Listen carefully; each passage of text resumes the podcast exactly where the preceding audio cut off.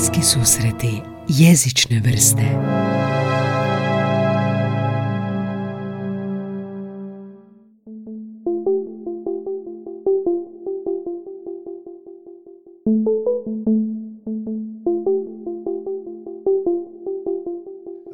Davorka Ilečić, magistra primarnog obrazovanja. Slušatelji su htjeli da dovedem učiteljicu i eto učiteljice u podcastu. A, zvao sam te jer želim s tobom pričati, najprije Bog. Dobar. Um, htio sam s tobom pričati o jeziku u pogledu podučavanju u vrlo i ranoj dobi. I sad jezik ne samo kao ja sam, ti si ili, ili ono osnovne sredstva komunikacije, nego ono komunikacija s djecom kako se razlikuje od odraslih, što ti primjećuješ u svojem radu. Pa mi daj molim te reci kako radiš. Radiš u razrednoj nastavi ili što? E, Da, uglavnom prvo hvala na pozivu. Ovoga, e, ja sam učiteljica u produženom boravku. Oblik rada koji se odvija nakon nastave, ali se u biti nadovezuje na nastavu, učimo i radimo s djecom. Isto sve što se radi i na nastavi. Znači, u, u mojem produženom boravku u Velikoj Gorici radimo s učenicima prvog i drugog razreda. Imam ih prvi i drugi razred i nakon toga nemamo boravak. Dok recimo u Zagrebu znaju u boravku biti u trećem i četvrtom razredu. Š- Što to znači da je boravak? Oni su, znači, imaju šest sati nastave, ne, koliko već imaju? Četiri Četiri sata. sata nastave i onda još ostaju izvan koliko dugo raditi? E, Pet sunčanih sati. Pet...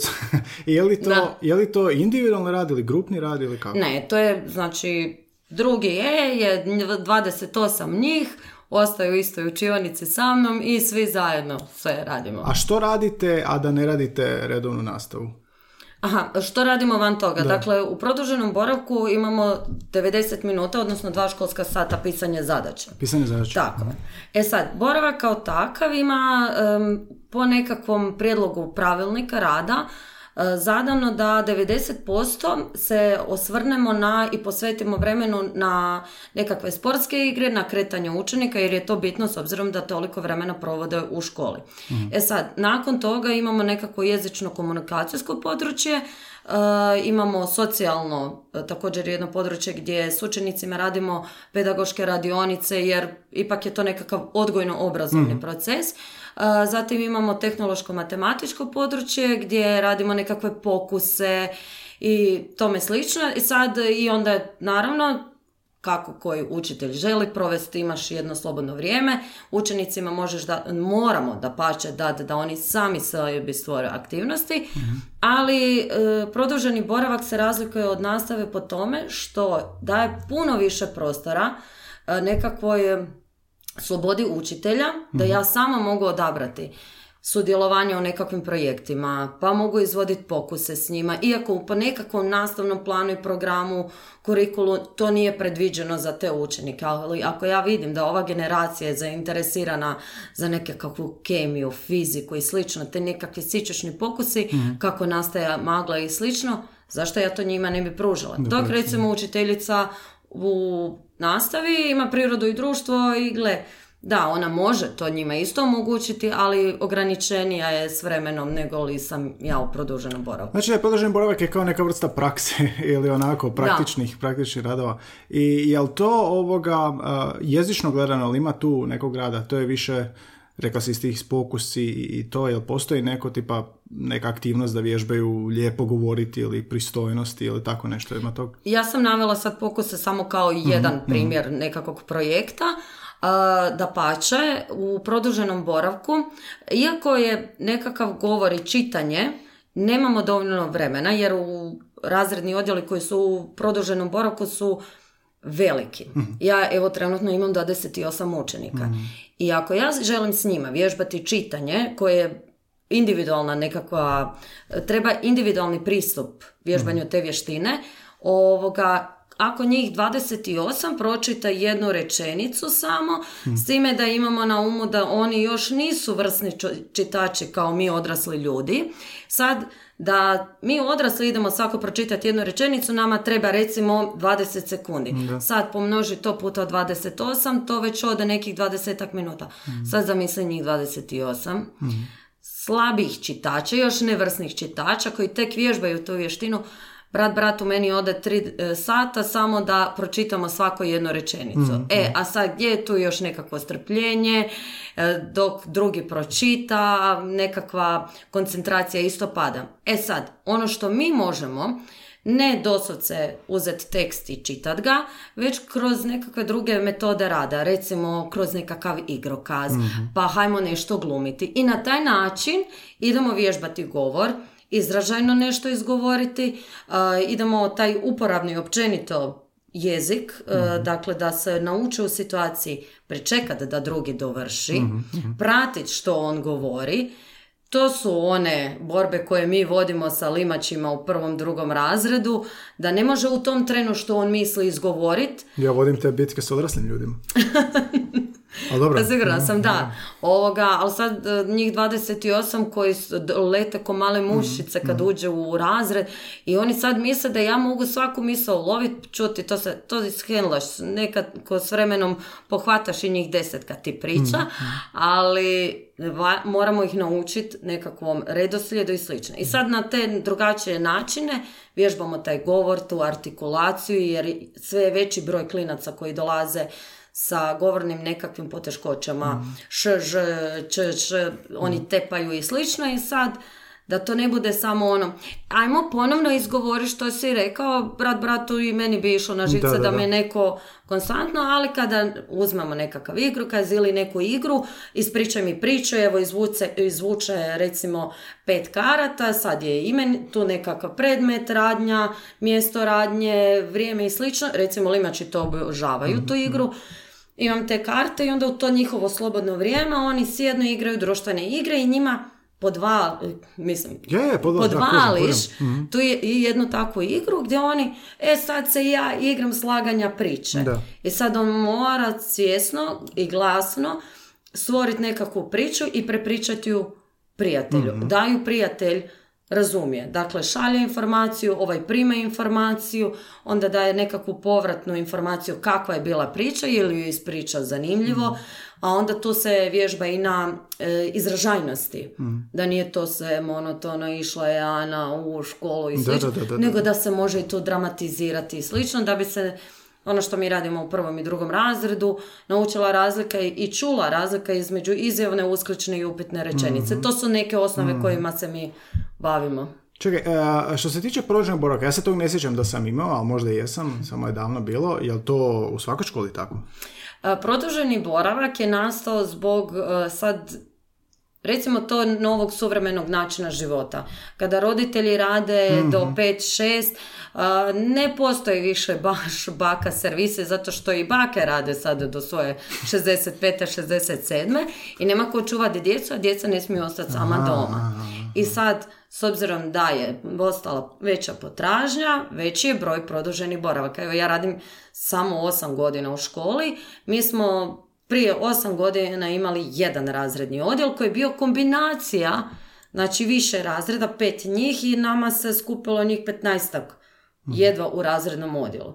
A sad imamo trenutno pet razrednih odjela, čistih, znači prvi je, drugi je karikiram da vam bude jasnije, i u svakom razrednom odjelu po 28-29 učenika. Znači praktički svi koji idu redovno na ujutro nastavu idu i na produženi boravak.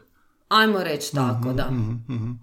A, fascinantno mi je to, to je, to je, i da da te pitam ovo, um, kad, kad tak, tak praktično radiš s njima i, i, i kreativnosti i igre, um, što vidiš tu kao poveznicu između one nastave? Je li to kao tu su učili ujutro teoriju, učili su slova, učili su ovo i onda je ovo primjena ili im nudiš puno više nego što zapravo taj kurikulum može nuditi, jer si, slobo, jer si slobodnija?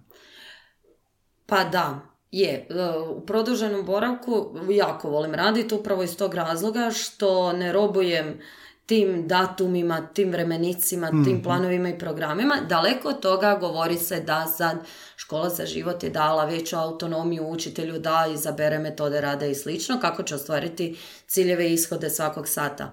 Ali ono što meni produženi boravak da, daje, da i budi nekakvu želju da upravo to, promijenim pristup radu. da se usavršavamo na sto strana, pa da tu matematiku, ok, ujutro su naučili osnove, ali poslije ja mogu baciti u nekakav abakus ako nekome ne ide, pa da pomoću toga vježba. E, nakon nastave ja vidim kako je to gradivo, odnosno nastavni sadržaj sjelo djetetu. I sad na meni je, kao učitelju, kako ću ja djeci to učiniti još zanimljivijim, da imaju želju još dodatno to istražiti i da to, kak bi se reklo, sjedne, a ukoliko postoje neke poteškoće, znači ne, e, ne odgovara im taj pristup frontalni ili slično, ne kažem ja, moje kolegice su isto kreativne i sve, ali idemo pronaći neku drugu metodu koja ćemo sjest. Pa onda recimo koristim NTC sustav učenja od e, poznatog profesora Ranka Rajovića koji e, je poznat po tome da e, drži predavanja kako se igrom povećava IQ ovaj IQ, što? IQ mhm, djece, mhm, mhm. tako je. I onda tamo sam naučila što je bitno da bi jedna igra bila kvalitetna i da bi uistinu djelovala na razvoj djece. Te neke varijable i slično koje igra treba zadovoljiti. Što je bilo odlično i samim time primjenjujem sve što naučim, gdje god da naučim u boravku jer to mogu. Mm. Jer nemam raspored hrvatski matematika, priroda i slično. Mm. Već dođem, uđem i ako ja vidim taj dan da klinci ne mogu, da je koncentracija katastrofa, ja taj dan od njih neću tražiti puno. Mm. Nego ću im dati ono što vidim da im treba. Ali ako vidim da su oni željni, a, onda krećemo. I da pače, e, meni nije cilj nametati samo svoje nekakve kreativne metode, nego i njima probuditi nekakvu želju za kreativnost i da sami počnu tražiti drugačije načine kojima će pristupiti osvajanju znanja mm. i nekakvih vještina. Mm. Ajmo ovoga pričati malo o tom, uh, znači djeca imaju 6 i 7 ili 8 godina, koliko je? Da, kad uđu u školu 6-7 godina, 8 još u drugom razredu. Kako je komunicirati s djecom koji imaju 6, 7, 8 godina i šta ti je tu najveći izazov i kako će se to razlikovati od toga kako ćeš komunicirati sa djetetom koji ima, ne znam, 10, 15 ili odraslim ljudima? Što, tu je, što je tu ono, znam da je nezahvalno pitanje malo uh, objasniti, ali što primjetiš u komunikaciji s djecom? E, da, Mnogi se čude kako mi to hendlamo u prvom razredu kad oni uđu uđu u školu. Uh, obasipani su sa tisuću novih pravila, nova okolina, sad tu neka stoji ispred mene, više ju ne smijem zvat teta, ovo nije soba, ovo je učionica, ovo je učiteljica, ovo je škola. Sad ti pačići sjednu, imaju pored sebe školsku torbu i sad ti najvjerojatnije da uđeš u učionicu jer ne radiš djecom, rekao bi ajmo hrvatski jezik, e, ali ne ide to tako. Oni kad uđu u školu, 6-7 godina, klinci, sada ćemo izvaditi ovu crvenu knjigu, pa pokazuješ knjigu. Dakle, bitna je i neverbalna komunikacija, znači taj vizualni podražaj, da oni vide ok, to ti treba, mhm. jer oni ne razumiju hrvatski jezik, njima je to još abstraktno, kakve sad predmeti. E, na samom početku važnija je ta neverbalna komunikacija, da ja ulazim u učionicu sa osmihom jer automatski s tim određujem si atmosferu koja će mm postati sa svojom intonacijom glasa. Ako ja uđem dobar dan, uf, oni će se najvjerojatnije prepasti i stisnuti i neću dobiti aktivne odgovore i nekakvu suradnju i interakciju. E, i onda ta neverbalna, pa ako ja krilatam rukama. Oni su e, u mogućnosti pojeste, kako bi se reklo, ako ti pokažeš ko učitelj nekakvu nesigurnost, ono češkanje nosa, pa vide da ne znaš što bi sad, ako ti nemaš isplanirano, oni će ti napraviti nered. Aha, ona ne zna što, oni to osjete i oni automatski, ok, pa ne moram ja nju slušat. Čekaj, već u prvom razredu, tako? Da, da, da, da, da. U samoj sekundi ti možeš izgubiti njihovu pažnju ako pokažeš nesigurnost. Svojim stasom, svojim glasom, svojim osmijehom, bilo čime, mhm. ta neverbalna komunikacija ili će ti dati pogon da uspiješ, ili će te jednostavno srozati i nećeš ih moći pohvatati. mm Ovo mi se sviđa što se reka vizualno. i, I kada počneš primjećivati da si već sad kod njih razvila korak više? A korak više vidiš tek nakon mjesec dana. Mjesec dana. On, ali to su jako mali koraci. A šta, šta znači, vidiš? Um, prva stvar, uh, da oni su, ok, osvijestili su gdje su sad, samostalnost u tom, evo, vađenje knjige i te, te pernice, to su male stvari koje se vama sad, dok ja vama to pričam svima, ovoga čine banalne, ali ljudi moji dok dijete složi radno mjesto tu na klupi, da je knjiga ispod knjige, pernica gore, a da mu ti nisi morao dati nikakvu uputu, to je puno. Aha, korak e sad, nakon toga kada je, se dijete opusti nakon mjesec dana, tu sad dolazimo do razvoja nekakvog samopouzdanja. Najčešće su djeca zatvorena i ne razgovaraju. E, I onda ti ni čak u prvih četiri mjeseca prvog razreda ne možeš reći da neko dijete ima poteškoću u govoru, u čitanju i slično. mhm. Tako je, zato što ne poznajemo još djecu kao takvu. Je li on samo zatajan? Ili se stvarno nečeg boji? I dok ti istražiš, dok općenito i nekog kao osobu poznaš u životu, treba proći neko vrijeme. Ne možeš dolaziti odmah do zaključaka. Isto tako je s djecom. Recimo, ja sam imala, apropo toga, jednog učenika, prvi razred, i uvijek je tih i šuti, ali ne smiješ ti forsirati djecu, jer ako počne stvarati pritisak, e, riskiraš da stvore odbojnost. Kad kažeš ne smiješ forsiraš, ne smiješ ga prozvati? Da, Da, da, da. Ono, zato što on sad šuti tamo iza u prvom razredu, nemoj ga. Mhm. Dok se on ne opusti, pusti ga, kad će on htjet, imaš dogovoren znak, dići će ruku i to je to. I dobro. I mali sad šuti cijelo vrijeme, imamo mi sad prirode i društva, i ja fino knjigu u ruke i uspoređujemo godišnja doba. I sličice su tu djece u parku i slično. I ja rekao, pa dobro, sad radim se luda, zašto ovo dijete tu, rekli ste da je ljeto, zašto nosi kapu, a rekli ste mi malo prije da zimi moramo nositi kape, pa kad nije sad kao prevruće za to, Evo ga, njega, diže on ruku, koga ću prozvat, naravno njega, mali se okoražio. I mali u jednom trenu izgovara koji stopa. Je, učiteljice, pa da te sunce ne spiči u glavu. E vidiš, i sad, ko učiteljica, ja se ne smijem nasmijat, a, A da, pukla se bi se. nasmijala. Ne, ne smiješ, jer dijete se napokon okoražilo i ako se ja sad ne smijem tome, Spiči u glavu. I učenici su okrenuli se prema njemu i onak, od, od- malo, neki su se nasmijali, ali neki su ostali, učiteljice što je on sad rekao, kako se on to priča i sad tu nekakav zavičajni idiom sa standardnim jezikom u tom trenu. E, taj zavičajni idiom njega je kočio da uopće komunicira s ikima u razredu. Jer je skužio sam da ovi drugačije pričaju od njega. I šta ti onda u tom trenutku radiš kad on tako nešto kaže? Prvo pohvala. M- m- Moraš mu dati pohvalu zato što se uopće ukuražio, bravo. I sad, učenici su postavili pitanje, ti sad zaustavljaš, nema tu više razgovora o nekakvom ljetu, kapi i slično. Ovaj postavlja pitanje, zašto on tak sad priča? I dobro, i sad, zaustavljaš sve da ne riskiraš nekako ruganj, izrugivanje djeci. Ja ne dopuštam to u svom razredu, čim se doga- dolazi do takve situacije, cijeli svijet staje sve, ajmo to sad riješiti. Jer sad tu je u igri ta, sam, tu samopouzdanje tog djeteta i opet mu dokaza da on nije ništa drugačiji puno od ovih ostalih. E sad, odakle ti dolaziš? Pa iz Čitarija, to ti je selo pored Velike Gorice i dobro. Je, pa tak mi pričamo to ja reku u redu. Znači, on je iz Čitarijeva, vi ste tu iz Velike Gorice iz centra i svi okolo nekako drugačije pričaju. I u Hrvatskoj imate, recimo, u Dalmaciji, onda povežeš, svi ste bili na moru, da, pa si tamo čuo, a e, a Galeb i slično. I oni isto pričaju drugačije. I taj ča. I onda sam im u, po, nekakvu paralelu ča, šta, š- recimo u Istri ima šta i šta da, onda taj kajkavski kaj i slično i onda sam im to objasnila i svako, i svi pričamo hrvatski, ali u drugim dijelovima to moraš, pogotovo u prvom razredu, nikakvi dijalekti, ti, ti Da, da, da, pojmovi, da, da. nego na što jednostavniji način. Kako, ovaj- kako djeca reagiraju na to različite? Prihvate to objašnjenje? Da, to, to im- da, Mhm. da, jer e, sve te teorije, znači od prvog do četvrtog nema tu nekakvih teorija o jeziku.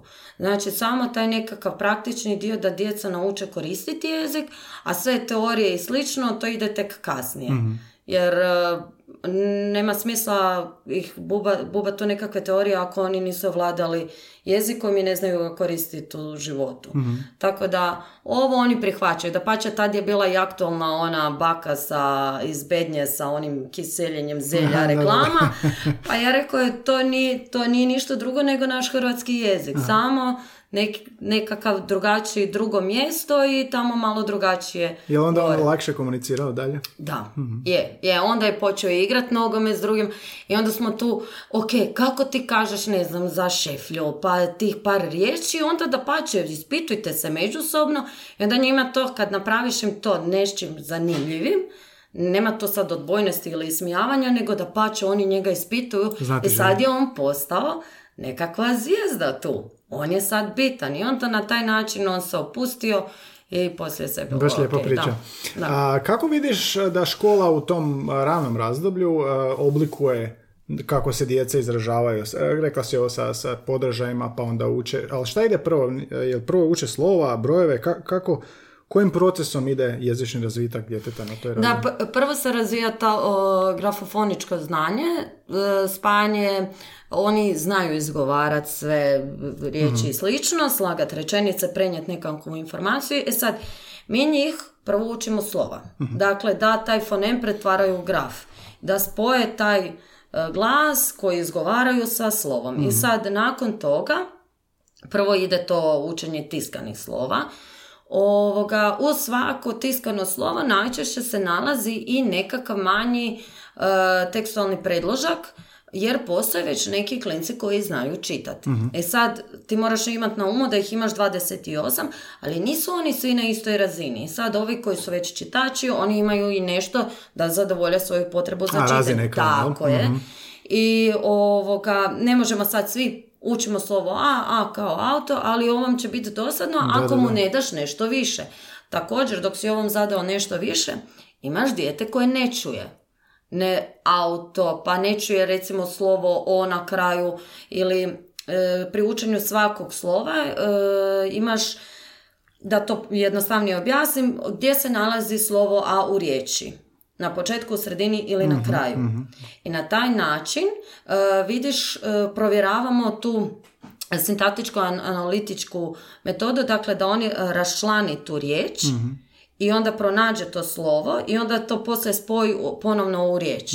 I ako on to ne čuje, znači da će imati poteškoća kasnije sa čitanjem. Ako ima poteškoća sa čitanjem, imat će naravno i poteškoća sa radom u bilo kojem drugom predmetu, jer svaki drugi predmet ima nekakav tekst, nekakav zadatak i ako ti ne reagiraš pravovremeno u prvom, drugom razredu, riskiramo da dijete ima općenito u životu poteškoće sa znanjem i slično. Da. Tako da vrlo je bitna ta prva faza tog grafofoničkog znanja i više se fokusiramo na to korištenje jezika, po- kako ćeš postaviti pitanja ako želiš dobiti određenu informaciju i slično. Mhm. Kak bi me naučila slovo A da sam dijete? Kak bi, Stvarno. procesom ide? Pa da, jel ide, jel ide a, audiovizualno sa izgledom i ti ponavljaš A za mnom?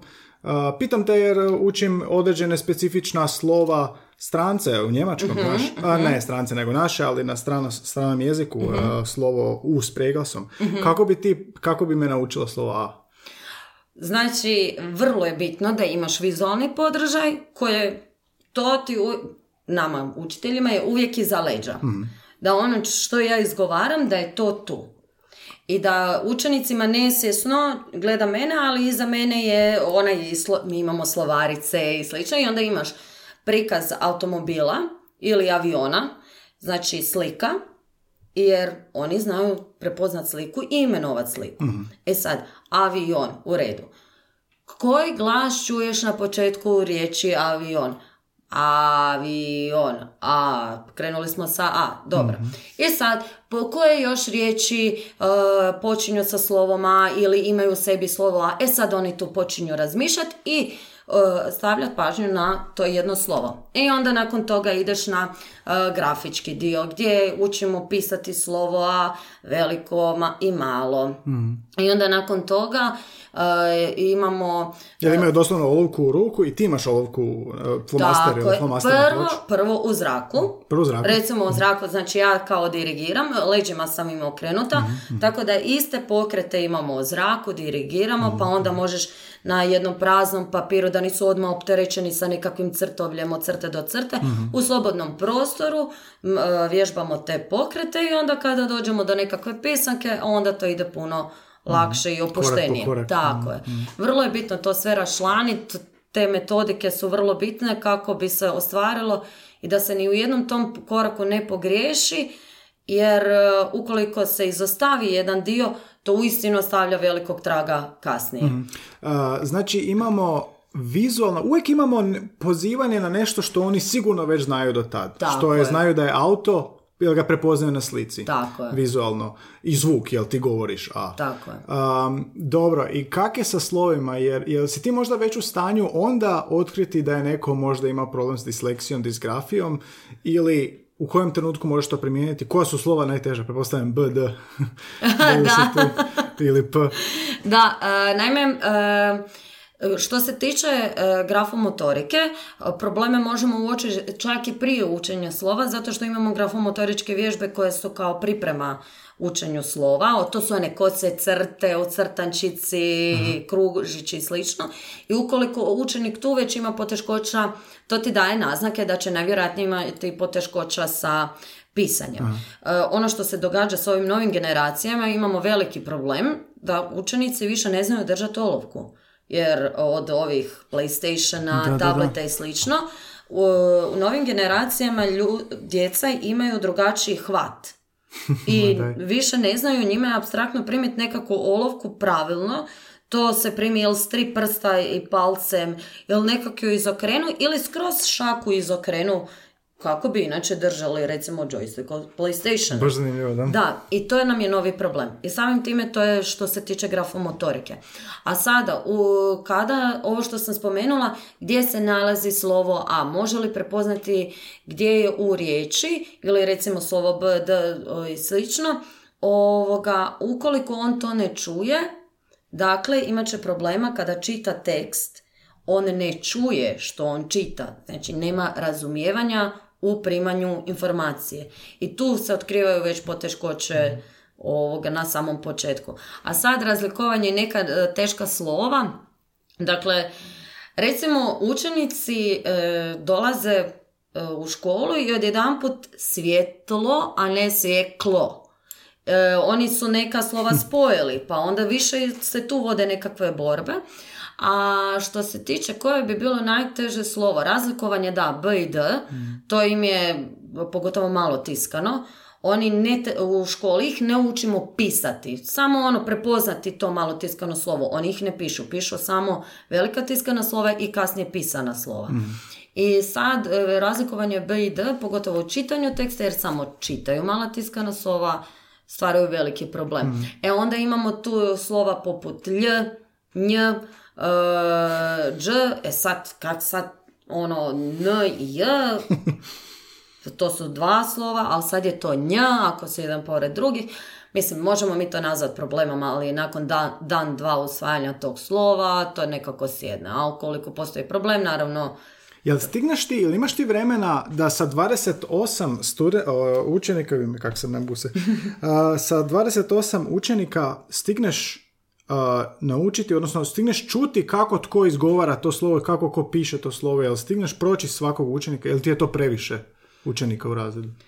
e, pa imala sam priliku jednoj generaciji imati njih 13. 13? E pa usporedno. E, to je, znači, ne, ze- nikakve reforme nama u š- ne trebaju, nikakve da? škole za, za život, samo da nam se smanji ja razredni govorio, odjel. Mhm. Ja sa 13 učenika u svakom trenu, da pače, složila sam se klupe u slovo U i bila sam na stolcu koji se kotrlja na kotačiće i samo sam išla ispred svakog. U bilo kojem trenu ja sam vidjela odmah koje dijete krivo drži olovku, e, kako piše, jel piše od ozdola prema gore ili od, a treba pisati od ozgora prema dolje. Kako gleda na taj zadatak, jel se namrštio, jel mu ide, jel mu ne ide. U svakom trenu znala sam točno šta se događa s kojim učenikom. E sad, kad ti imaš njih 28, naguranih u razred, da reći ću to tako jer ti razredi nisu dovoljno veliki, ne možeš stići do svakog učenika. Naravno, više ću se posvetiti onom koje malo zapinje, a znam da mu zapinje, pa onda dok ti istražiš što mu to sve zapinje i ti si pored njega, E da, ali ne možeš posvetiti samo pažnju jednom djetetu, moraš ići do drugog. A u razredima od njih 28 mm. najčešće nije samo jedan u pitanju, nego ih imaš jedno 5-6. E sad, ono što je meni najviše žao, što upravo u ovakvom sustavu oni učenici koji su dobri, koji su uspješni, zbog toga ispaštaju. Hmm. Mi imamo programe za ove e, koji imaju poteškoće, logopedi, svima tamo. Da, ali šta je sa ovima koji su nadareni? Što mi njima točno pružamo u ovom sustavu gdje su nagurani i zato što Naravno da ću se pos- truditi posvetiti njima, ali meni je užasno žao što se više ne mogu posvetiti ovim isto jako dobrima i slično, jer uvijek imaš ono, a gle, ona je pametna, ona će ovoga, uspjeti to sama, ali ono što ja sad radim u boravku, od njih tražim da pomognu drugima. mm Ali na način don- donesi mu knjigu, pa da on prepiše ili slično, nego Pokušaj mu kao ja, ko učiteljica i onda im dajem na važnosti. Ti si sad učiteljica i objasni kao ja. Jer sad, prenošenje znanja, znači na, da ti nekome objasniš, budimo realni, neki odrasli ljudi ne znaju djeci, kad čujem roditelje, sad kad je bio online, kako vi njih naučite da je to tako. Znači, nema šanse, mogu se postaviti na trepavice, ali ne znaju objasniti. E sad, kad tražimo od ovih boljih učenika, probajmo objasniti, opet na neki način smatram da je to neka metoda gdje on opet napreduje. Mm. Nemoj mu reći odmah rješenje, nego probaj mu postavljati pitanja koja će ga dovesti do onog aha trenutka gdje će on spoznat koje je rješenje. Mhm, mhm. Tako da ono na taj način i opet stvara se nekakva dobra atmosfera da nema natjecanja u razredu ko će prije, ko će bolje, nego onaj koji je riješio, e super, idem sad pomoć, jel treba nekom pomoć i tu su uvijek jedni za druge. I to vole sigurno, jel da? Da, jako. učenici postaju učiteljice, to im se sigurno sviđa. A, i, to mi je zanimljivo. A, ovo što si rekla za prepolovit razred, pa to je, to je primjenjivo na, na sve, počevši i sad saznajemo mm. tebe od prvog razreda, do meni u srednjem je bilo identično iskustvo, a da ne kaže na fakultetu gdje imamo onda ono, ogromne grupe, ista stvar, da, ista stvar. To je nevjerojatno koliko bi to problema moglo riješiti. Da, onda svako ima i vremena postaviti pitanje. Da. Onda možeš voditi, dakle ja sam s klincima koji su, taj razred što je bio 13 njih, što vas zanima? Znači, ja sam nakon toga imala tablicu, ok, rekli su da ih zanima sudoku, htjeli bi naučiti ples, neke narokvice, nešto. Mi smo imali tako razrađen plan. To je bilo nakon zadaće, svako od njih je dobivao u ruke nekakvu didaktičku igru, e, nešto što ih je zanimalo. I mi mhm. smo složili plan i zadaća, brat bratu sa njih 13, uspjeli smo napisati i spraviti sve u 45 minuta. Mm-hmm. Ostaje ti još vremena da radiš s njima čudesa. I svako od njih je prošao kroz rješavanje sudokova koji onak, realno u prvom razredu smo ga već rješavali, a ja to uvodim tamo negdje u drugom razredu sa onaj 9 puta 9 baš polja, ovi su to već uhvatili bez problema jer sam ja mogla jest ispred jednog učenika i objasniti. Mm. Ova mala je naučila ples pletenicu, radila je narokvice raznih boja i slično. Onda smo imali tamo slaganje tangrama. E, svakojake te nekakve didaktičke igre koje su ih dalje poticale na nekako razvoj kreativnog mišljenja, nekakvog logičkog mišljenja, nekakvi problemski zadaci ispred njih koje oni rješavaju. Mhm. I mislim da je to više potrebno ovom sustavu nego nekakvo bubenje torija mhm. i slično.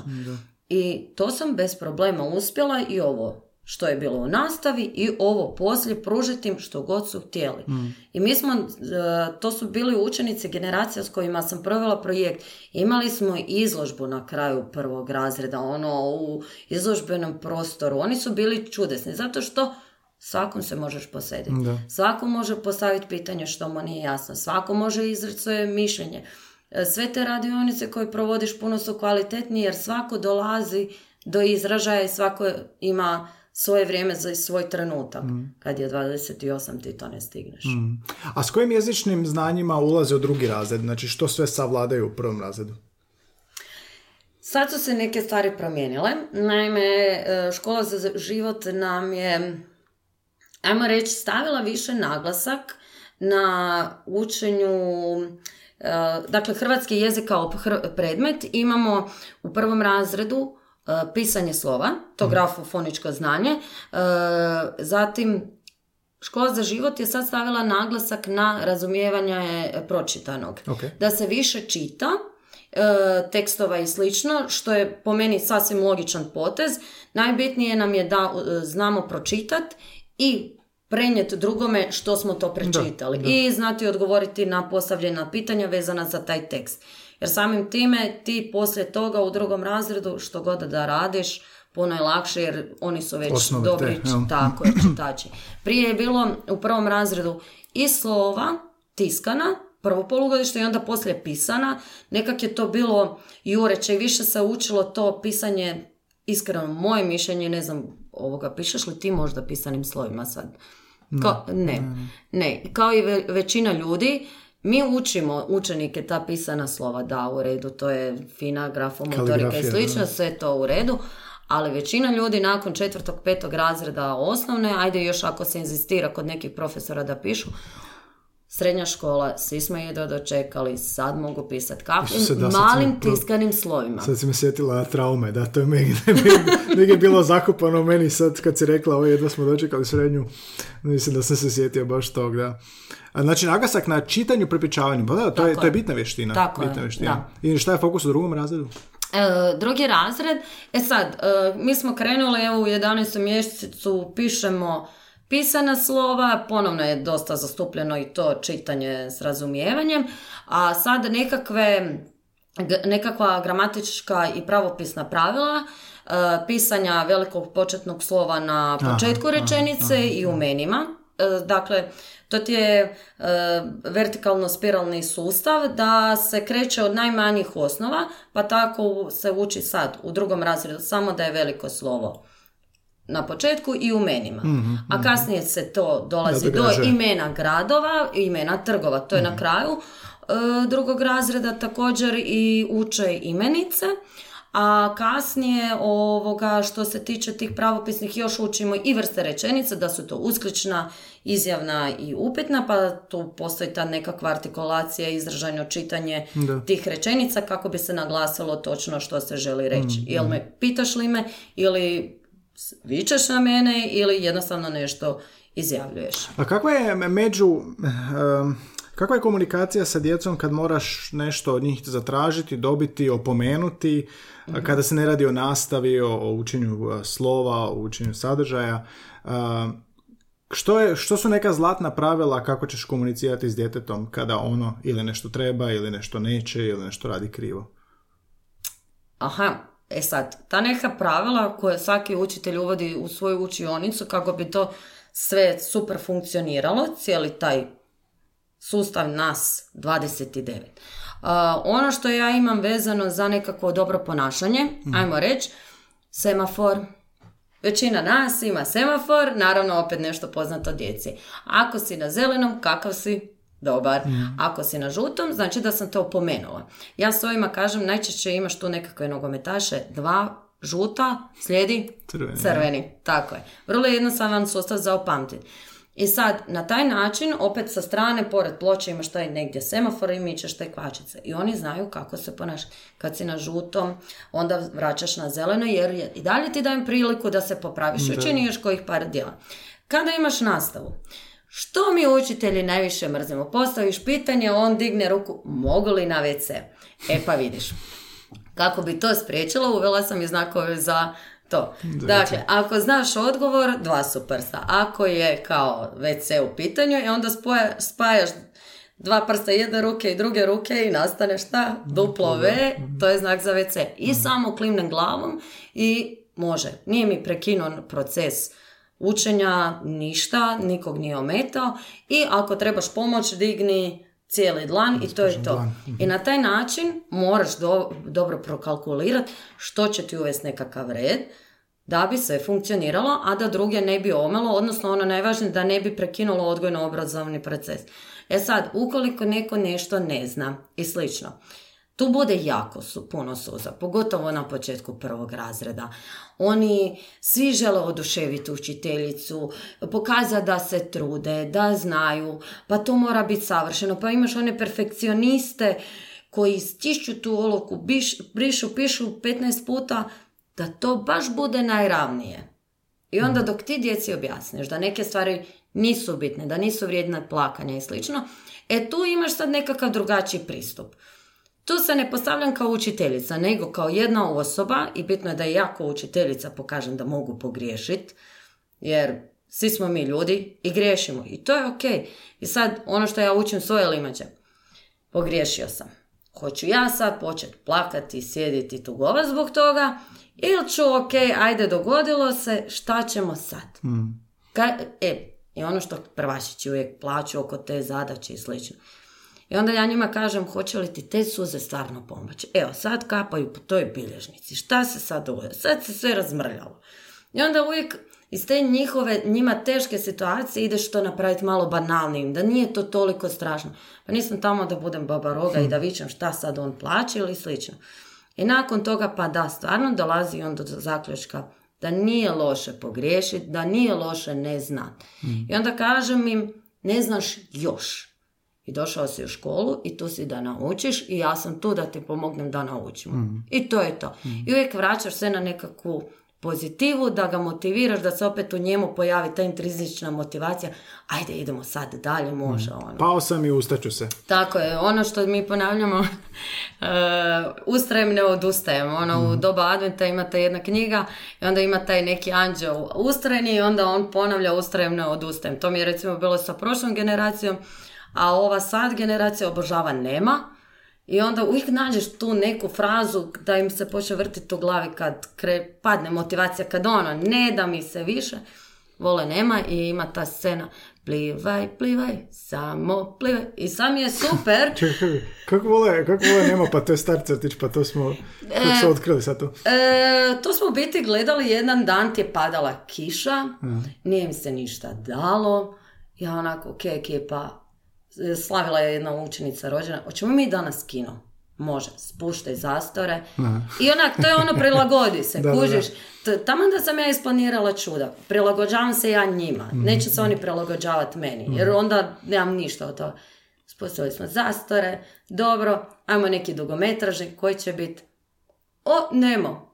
Ja još onako, hajde, dobro, može, nema. I mene isto malo iznenadio izbor, ono, ali nema veze. I dobro, Mislim, ja super, snimam super, cijeli i odlično. upamtili su taj plivaj, plivaj, samo plivaj. Znaš što ti je super? Kad ti vidiš učenika, ono, pišemo zadaću, muzika je tu uvijek u pozadini, ono, malo da bude opuštena atmosfera. Tamo mali uzdiše i onda plivaj, plivaj, samo plivaj. I vidiš ga nastavlja dalje. Ili jedan drugom to pjevaju i idu dalje. Tak da, Motivacija ono, za dalje. Da.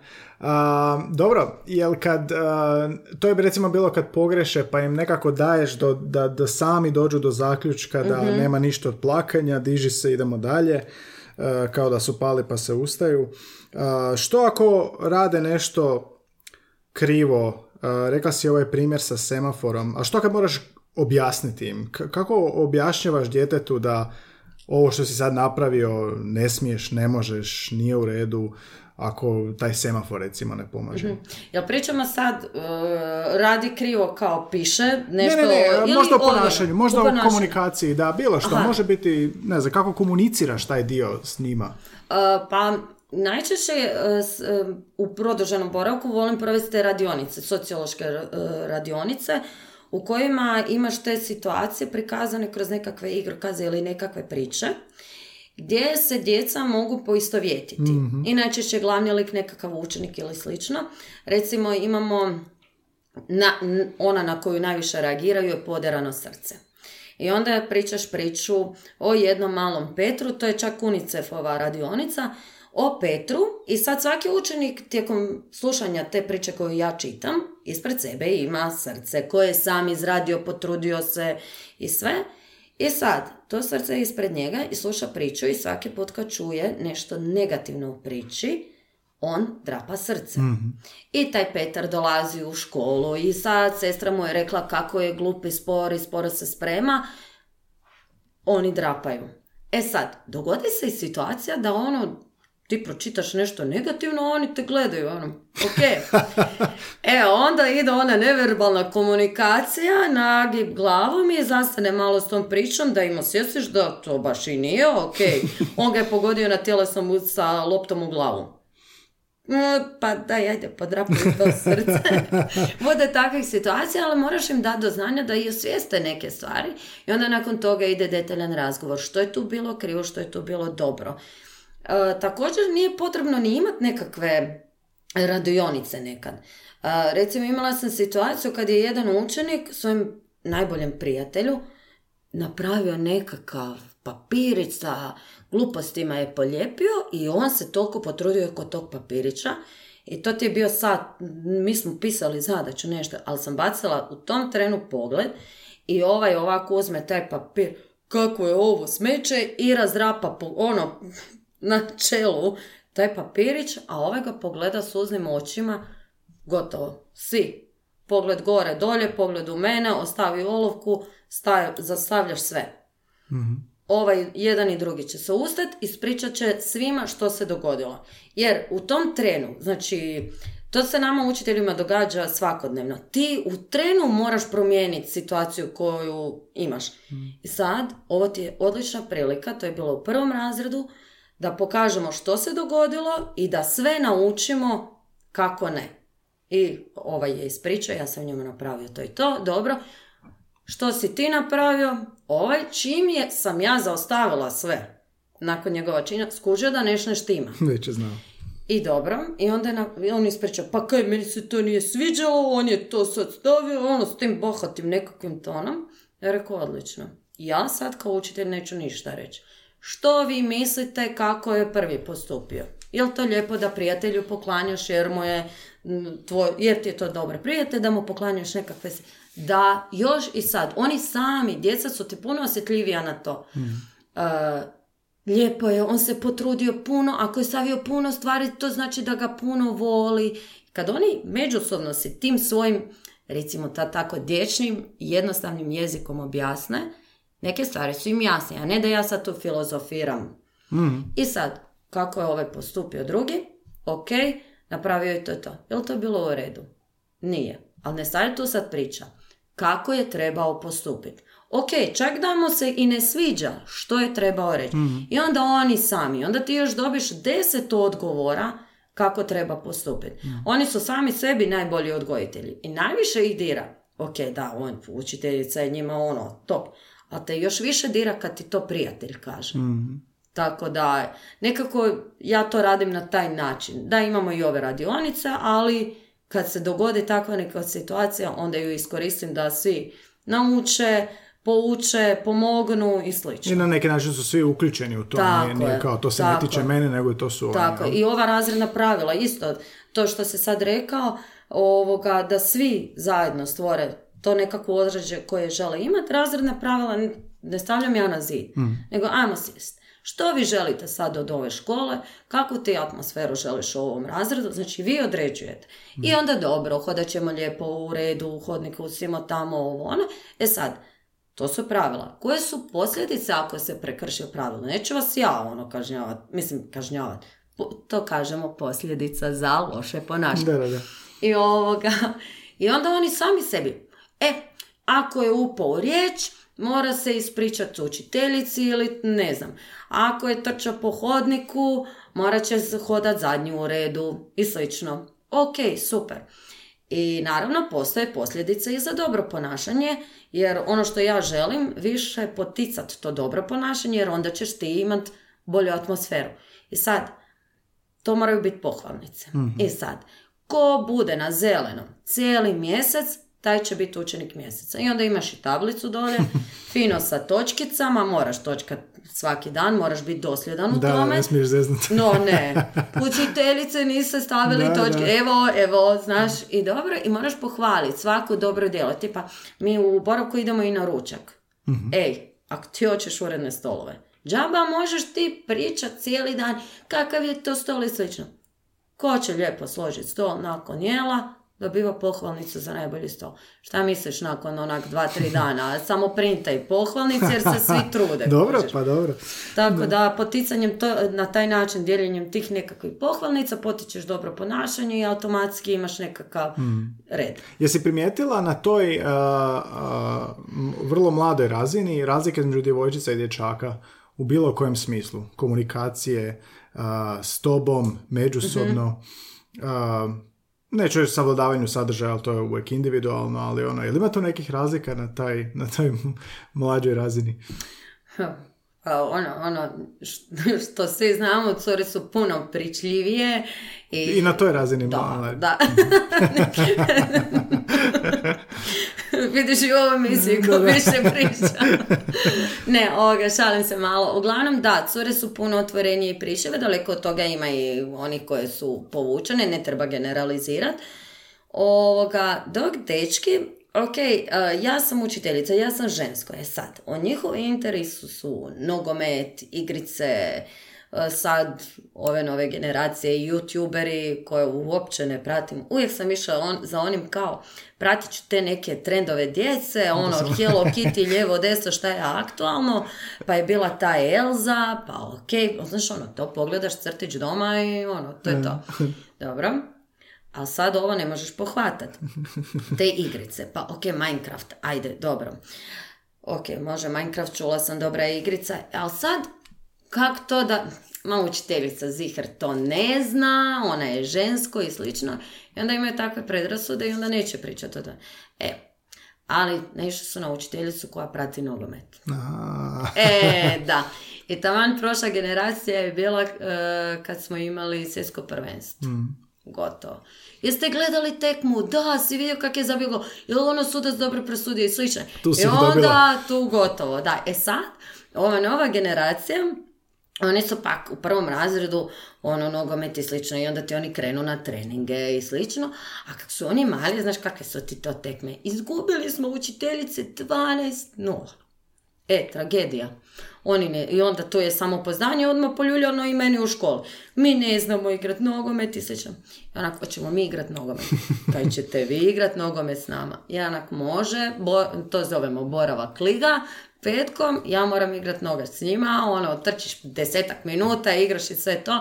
Naravno, ta boravak liga ima svoja pravila, kad oni zabiju gol ne vrijedi jer je učiteljici ušlo baš sunce u, gla- u oči i nisam vidjela i slično. Moraju tri gola za jedan gol. I tako, mislim, ne šalimo se, ali ono, njima je to puno značilo jer onda smo mi kao trenirali prije vikenda kad idu tekme. I, ovoga, I onda samim time sam stvarila, stvorila puno bliži kontakt sa dečkima jer gle, evo, pratim privatno nogomet. Tako da, dosta i to kakav si ti učitelj, odnosno kakva si ti osoba privatno, o- o- utječe na tvoj odnos sa djecom. Mislim, ja sam imala dva starija buraza. Ja nemam problem odnosa sa tim dečkićima i to sve jer ja znam ku- i kužim kako to funkcionira. A curice, curice su uvijek privržene učiteljice i nakon godinu dana ti ćeš i vidjeti da će se one početi oblačiti kod ti. Ako ti da, ako te, e, u jednoj generaciji imala sam ono narukice i sve to ono na džinđane. i to. Odjedan put imaju i crk. Učiteljice, gledajte naš džiđi miđi, ovo, ono, nosi si šalove. od- Da, to, ti je, to tako funkcionira. Agent socijalizacije. Tako je, da. Um, ispričat ti jednu anegdo- anegdotu, bih htio ovoga dobiti tvoje, um, tvoj uvid u to. Uh, kak se bavim podučavanjem pretežno odraslih, tu i tamo primim poznanike, djecu njihovu, znaš. I sad bila je, um, dolazim jedna učenica, ona je tad bila 12 godina, šta to znači, šesti razred. Uh, I ok, ja stalno hoću iz, iz nje izvući određene superlative koje smo radili, tipa najbolji, naj, ne znam, uh, najbrži i što god. I sad nekako je došlo do toga da ja nju pitam, ok, pa koji je najzgodniji dečko u razredu? I onda ona meni stalno, nema najzgodniji dečko u razredu. Ja kažem, a, dobro, koja je najzgodnija cura u razredu? I onda ona kaže, najzgodnija cura je ta. A za jezik je bilo, za njemački je bilo bitno da je drugačije za muškog. I ovoga, ok, pa ko je najbrži, pa ko je najviši, ko je najviši? A, I opet dođem na to najzgodnije, ali ne, nema. Ok, kažem ja, a ko je najmanje ružan? I onda kao, pa ne zna ni to, ne može to reći. Za curu isto može. E, I dobro, i sad na kraju ja nju pitam, A, pa dobro, ko je, e, ko, koji, koji dečko ti se najviše sviđa? Kao ne sviđa mi se nijedan. Znaš, ne, Da, mogu, naravno. ne mogu dobit, ne mogu dobit a, jezično ono što sam htio zahvaljujući tom odbojnosti. O čem se tu radi? Zašto ja ne mogu doći do nje? Zašto ja nisam opremljen za razgovor sa 12-godišnjakinjom u jezičnom smislu? Kako premošćuješ to? Gdje, šta kad se dogodi takva situacija tebi? Um, prva stvar, susreo si se sa djetetom koje je upravo u toj fazi kad e, cure i dečki, gle ne. Oni ti skužio, tre- e, treći razred, ajde još, četvrti, peti razred, tu ti dolazi do onog dečki, fuj, cure, fuj. Razvajanje. I koliko god su si oni bili kolimači dobri, u toj fazi, gle, zaboravi. Nažalost, naišao si na taj. E sad, ok, Uh, jel tebi baš bilo bitno da dobiješ od nje najružniji dečko ili ti je bilo taj superlativ najbitniji? Najružniji kao muško nešto. Najzgodniji, pa Najzgodniji. riječ, riječ, riječ je bila bitna. Riječ je bila taj najzgodniji. Pa treba se onda ne fokusirati se na nešto osobno njeno kao razred i slično, nego najzgodniji glumac što, u tom filmu ili slično. Znači odmah miči sa tog osobnog jer vidiš da se na tom polju zatvara. Pa, e, ok, najružniji, koji ti je najružniji cvijet? Evo, da si išao na to kao, ili najmanje ljepši.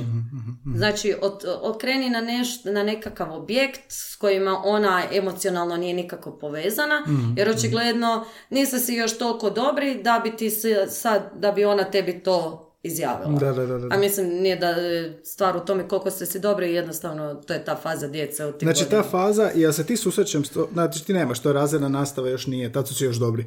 Da. Aha, aha, to Dobro, a tamo dođe. četvrti e, razred o, već kreće to ono, e, fuj fuj. I šta su tebi ovaki izazovi kao meni? Što je tebi ono, na sve si spremna, vidiš da i nogomet igraš, ali li ima situacija u kojoj ti je baš ono, komunikacijski gledano barijera? A ponekad ne možeš doprijeti do učenika. Nedavno sam imala taj trenutak, ok, dižem ruke. Imam jednog učenika koji jednostavno svojim ponašanjem skroz odskače od drugih, ometa nastavu i slično. I ok, razumijem kakva mu je situacija i privatno. Ti moraš biti upućen u kompletnu osobu, u njegovu obiteljsku situaciju i slično. Sad u tom trenutku jednostavno ne možeš šta god da napraviš. Idemo dati povratne pozitivne informacije, ali vidim da radi nered samo da dobije moju pažnju. Nema šanse. Dosad sam otišao psihologici. Jel to ta onda suradnja, da? Da, i sad ne mogu doprijeti do njega. I ja sam sjela i rekla, ok, fakat volim psihologiju i fakat ono, koristim te cake i slično. I sad ona mene na, pita koje metode sam koristila i slično. I pozitivna informacija i negativna i slično. Ignoriranje ili onak nekakav dodir. Znači, i dodir, samo tapšanje po leđima ti može biti nekakav znak. Ima različite metode. jel? ne ide, ne ide. Ja rekao, ja odustajem. Znači, ružno zvuči, ali u tom trenu sam mislila, ja stvarno ne mogu nikako ostvariti komunikaciju s tim djetetom. Ne razumijemo se. Nema više tog komunikacijskog kanala koji ja mogu pokušati, koji mogu pokušati dopre do njega.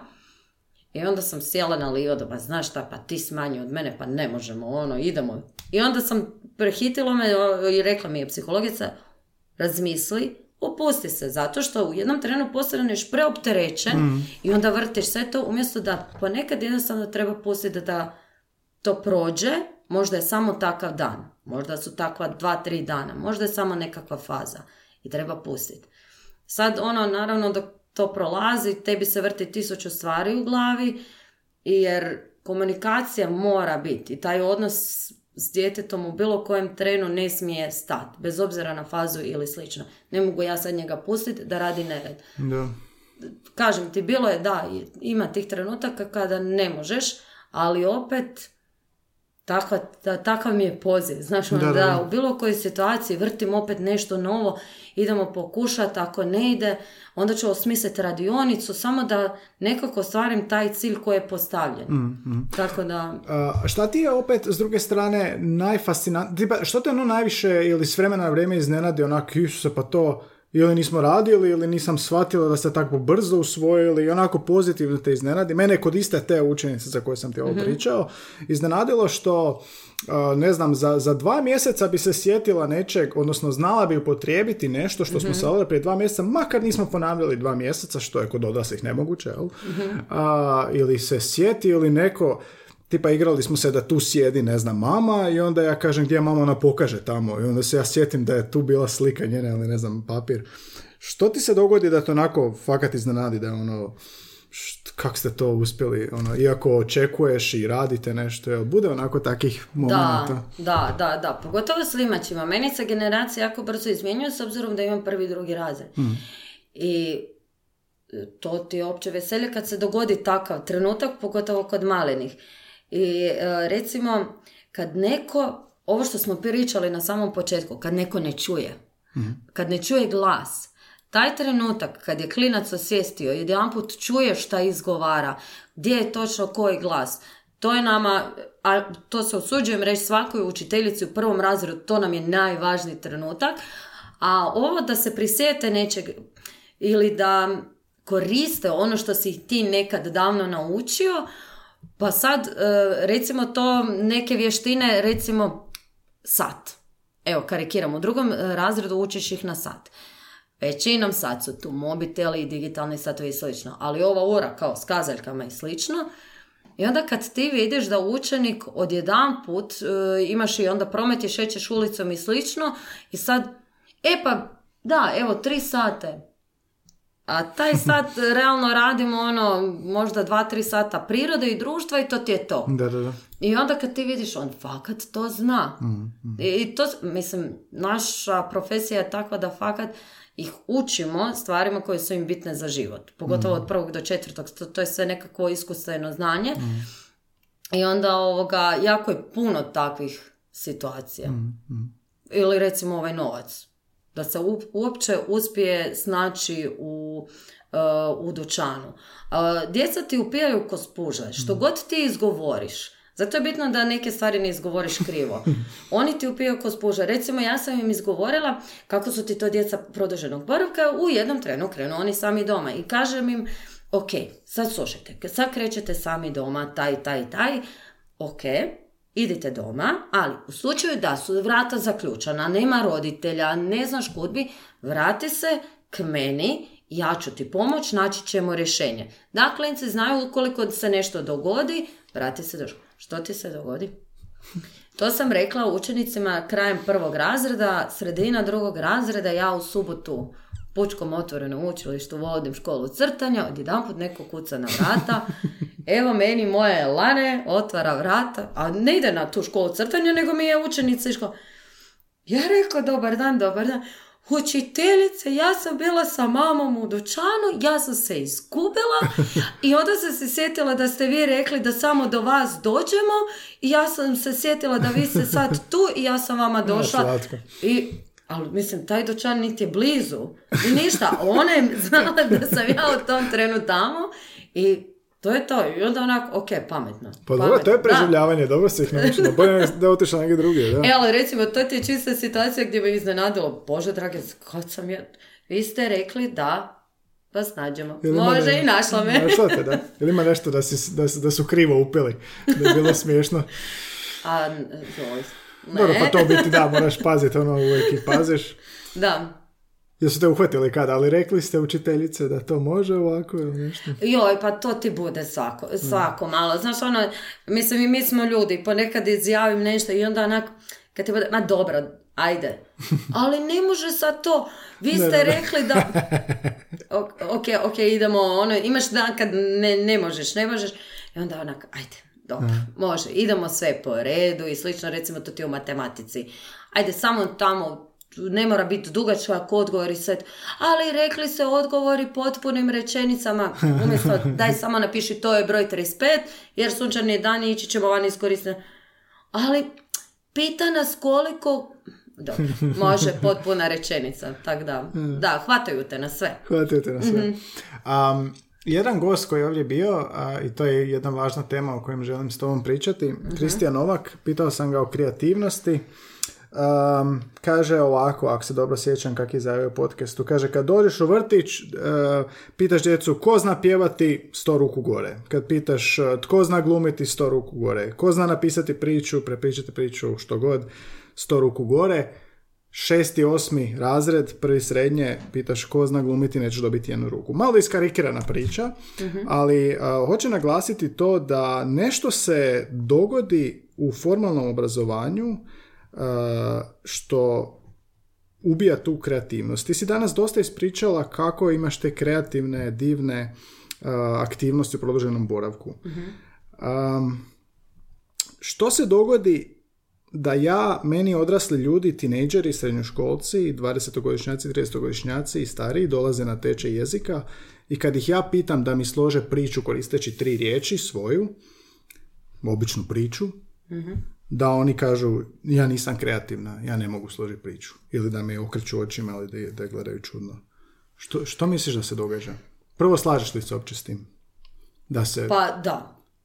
Da, ovaj cijeli sustav uopće nije koncentriran na razvijanje kreativnosti, na razvijanje nekakvog logičkog razmišljanja, na raz... mislim, puno toga se priča. I puno toga se definira kao da je to tako, ali nije. I svi koji radimo u ovom sustavu znamo da to tako nije. Jer uh, ono za što se svi bore u toj školi, bilo šesti razred, bio srednja škola, bio fakultet, to je ocjena. I ocjena postaje mjerilo tvojeg znanja, tvojih mogućnosti i slično. Ovo sad čim si počeo pričati, da, u vrtiću djeca vole pričati, djeca vole glumiti i slično, a zašto meni neko u šestom razredu ne želi? Zato što je dobio od nekoga povratnu informaciju, gle, e, ti si to, pišu se one zadačnice, eseji, sastavci i slično, više nije bitno što sam ja napisao, kako je to priča. Je li to bilo zanimljivo i slično? Nego, već ti je tu i veliko slovo, malo slovo i slično. I kada ti dobiješ, pa brate mili, ja sam isto mrzila zadačnice jer ja bi izrekla svoje mišljenje, ali nisam zadovoljavala nekakve uh, gramatičke pravopisne norme, dobivala sam povratnu informaciju da to ne valja. Da to što god ja napišem, ne valja. Jako, evo, moj osobno iskustvo, u srednjoj školi ja sam i zadačnica uvijek imala tri. Ali sam bila, ono, čak sam išla na debatu, pa argumentirala sam, sve sam, uvod, ovo, ono, ali to nije valjalo. I onda kada netko dobije takvu povratnu informaciju, iskreno mene demotiviraš i da si ti sad mene došao pitat u tom razdoblju, ho- znaš li napisat sastavak, ja bih rekla ne.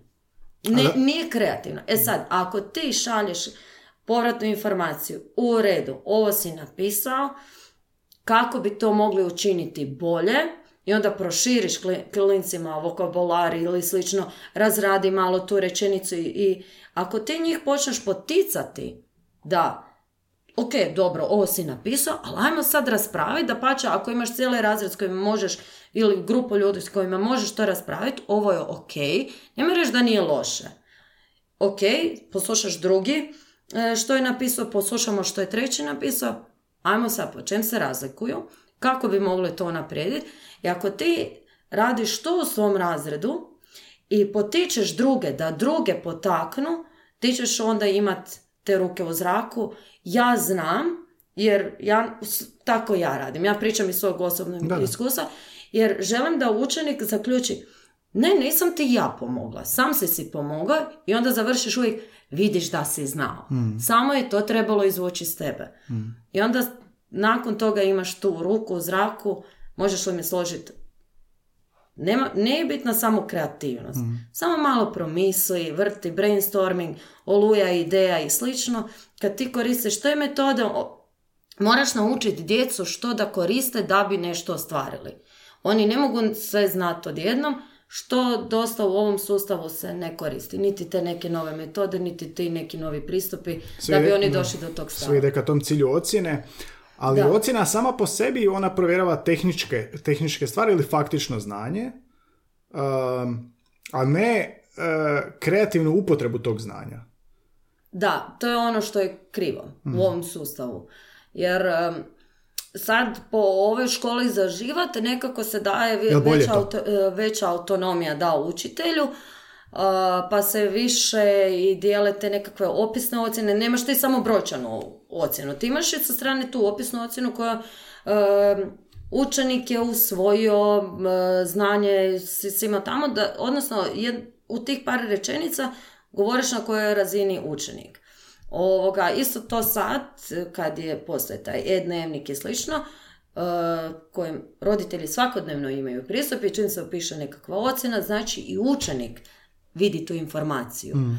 Što mislim da vrlo malo ljudi promišlja o tome. Mm. Pogotovo ovi stari, u kontaktu sam i sa nekim ovako privatnim ljudima kojima su klinci stari i onda kad on vidi, ja sam se potrudio, ja sam napravio i onda vidiš povratnu informaciju gdje, a da, napreduje, ali to i dalje još nije zadovoljavajuće. Mm. Pa daj ga pohvali.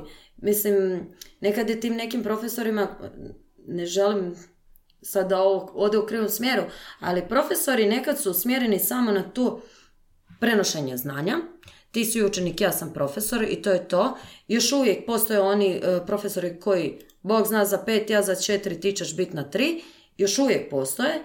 I ti profesori nekad nemaju onu toplu stranu daj pohvali to dijete. Jer i dalje je to dijete. Mhm. Mi pričamo šesti, sedmi razred. Meni kad kažu oni, ali oni su prvi razred, oni bi trebali, ej pa to je dijete od šest, sedam godina koji je došao u novu okolinu. Isto tako kad klinci iz četvrtog pređu u peti, dobili su odjedanput deset profesora. Mhm. To je dijete od deset godina koje sad ispred sebe dobilo deset novih predmeta.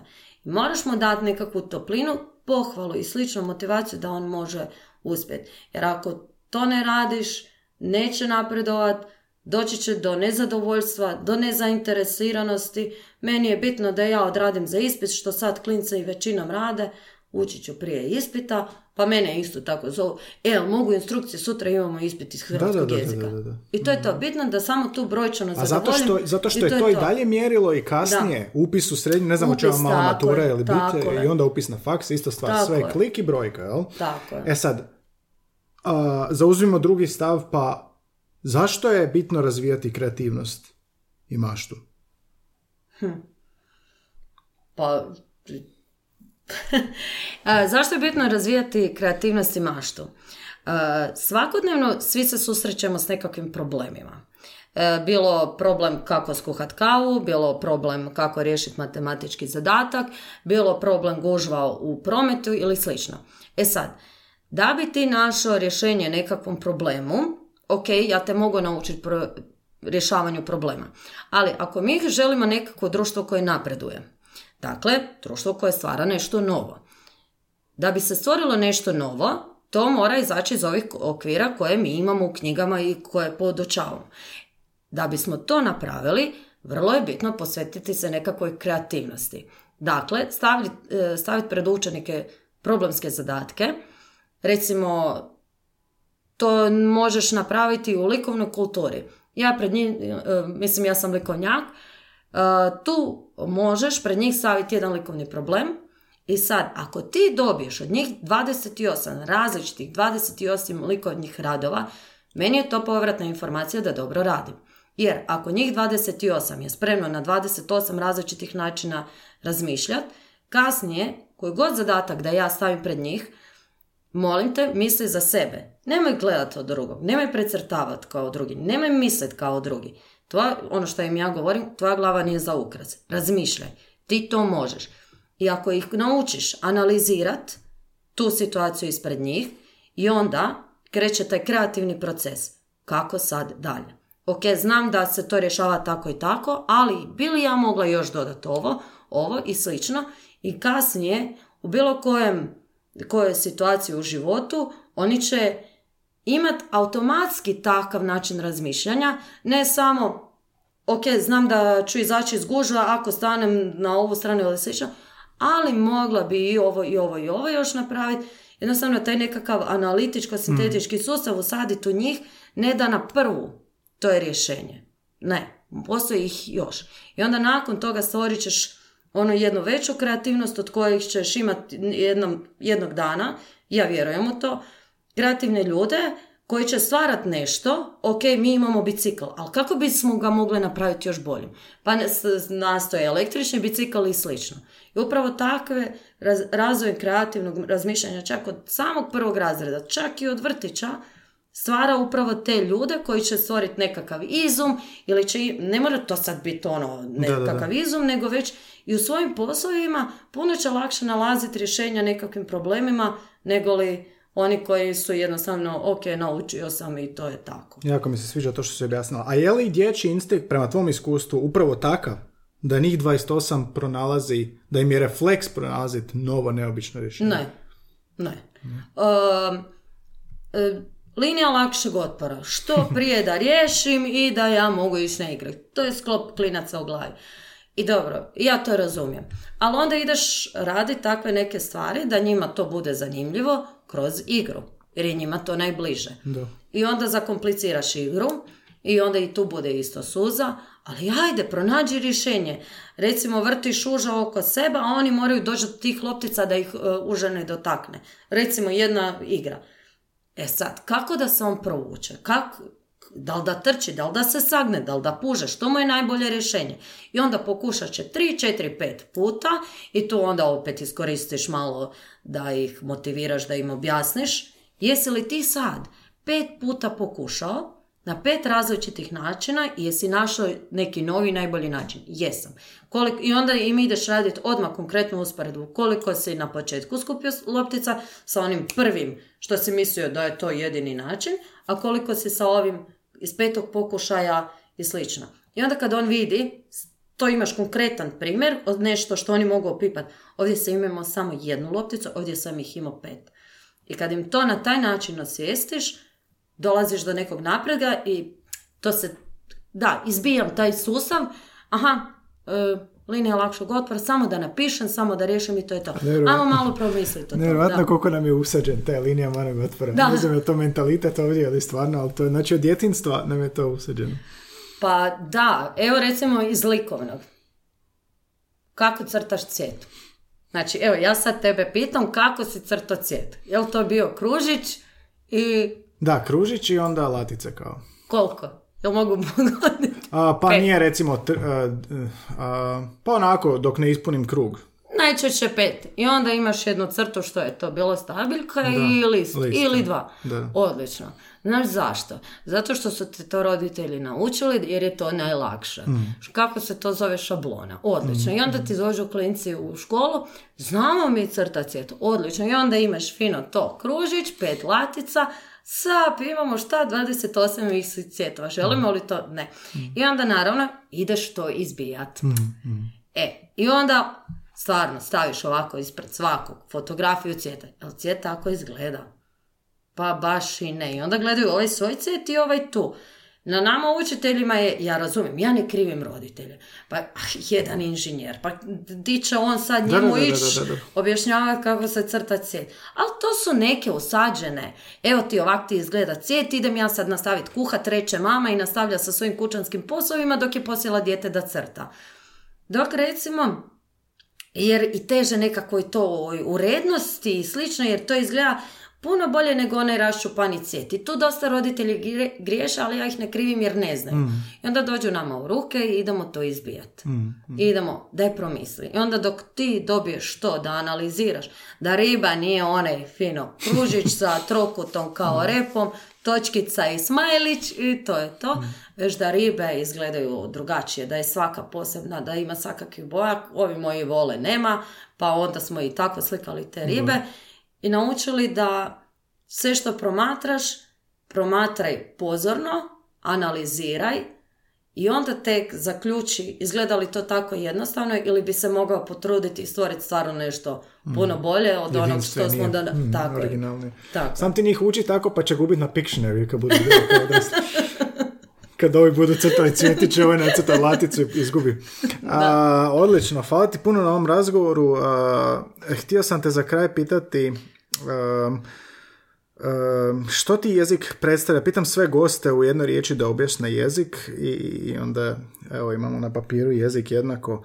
Jel možeš sažeti sve ovo što si danas ispričala i što nisi u svom poslu, što radiš, u smislu jezika, što ti jezik predstavlja?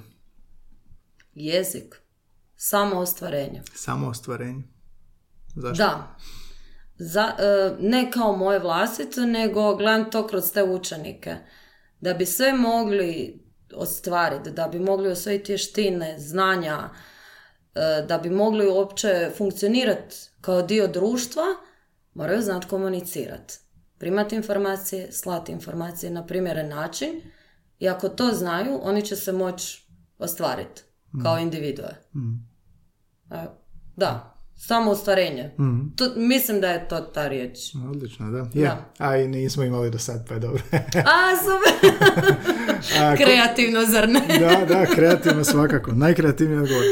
A, kog bi ti htjela čuti u jeziku u podcastu? Je li ima onako, um, mi smo ovako jezik, obrazovanje, uvijek smo nekako smo- smo u tom području, pa ne vidimo možda neka područja gdje se jezik koristi. To je jedan od razloga zašto je podcast pokrenut. Je li ima neka, neka struka ili, ili, ili neki posao, a, područje ljudske djelatnosti za koje bi htjela saznati više o tome kako oni koriste jezik?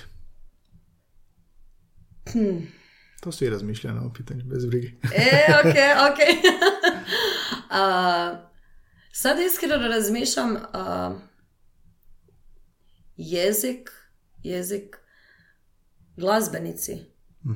Ne znam jesi ikad ugostio nekog glazbenika. Pa bili su reperi, re- reperska Dobro. epizoda je bila odlična. A kad kažeš glazbena, što misliš? Što ti prvo pada na pamet po tom? Pa, a, Žanr ili, ili, ili... ne, općenito, kako glazbenici komuniciraju putem svoje, svoje znači glazbe, putem svojih riječi, pjesama i slično. To mi pada na pamet. Ili recimo tete u vrtiću, kako one komuniciraju s onim malcima. Oni malci, evo, recimo ja jesam učiteljica, ja volim djecu, ali ne bi znala raditi s ovim malcima. Koji još ne govore, koji tek uče govorit, kako ona znaš... I da vidimo taj napredak kod njih. E, ono. recimo to, da, isto. To je odlična Evo, to-. To mi je sad palo na pamet. To Dobro, dvoje. nakon snimanja ćemo vidjeti kog poznaš, pa da pravo naći. Davorka, hvala ti puno, mislim da govorim u ime sebe i slušatelja da je bio fascinantan razgovor gdje si iz prve ruke otkrila a, sve specifičnosti i, i originalnosti i jednostavnosti i kompliciranosti a, jednog takvog posla koji zahtjeva. Ti dođeš mrtva doma. Da, Eto, pa da, to. i to je imam bilo. onih sat vremena šalica kao u ruci, gledam u bijeli zid i ne želim čuti ni jedan zvuk. Tišina samo. Dobro, želim ti puno još takvih godina. Hvala. da, da, da usmjeravaš a, djecu na taj način i eto, hvala ti puno što si gostovala u podcastu i nadam se da ovoga za koju godinu ćemo opet se sresti ovako, vidjeti što se promijenilo i da li je škola za život dala, dala rezultata. Rezultate. Da, da. Hvala tebi puno na pozivu i na ovom stvarno dobrom razgovoru. Bilo mi je zanimljivo. Hvala ti puno. Eto, Hvala. čujemo se. Bog. Bok, bok.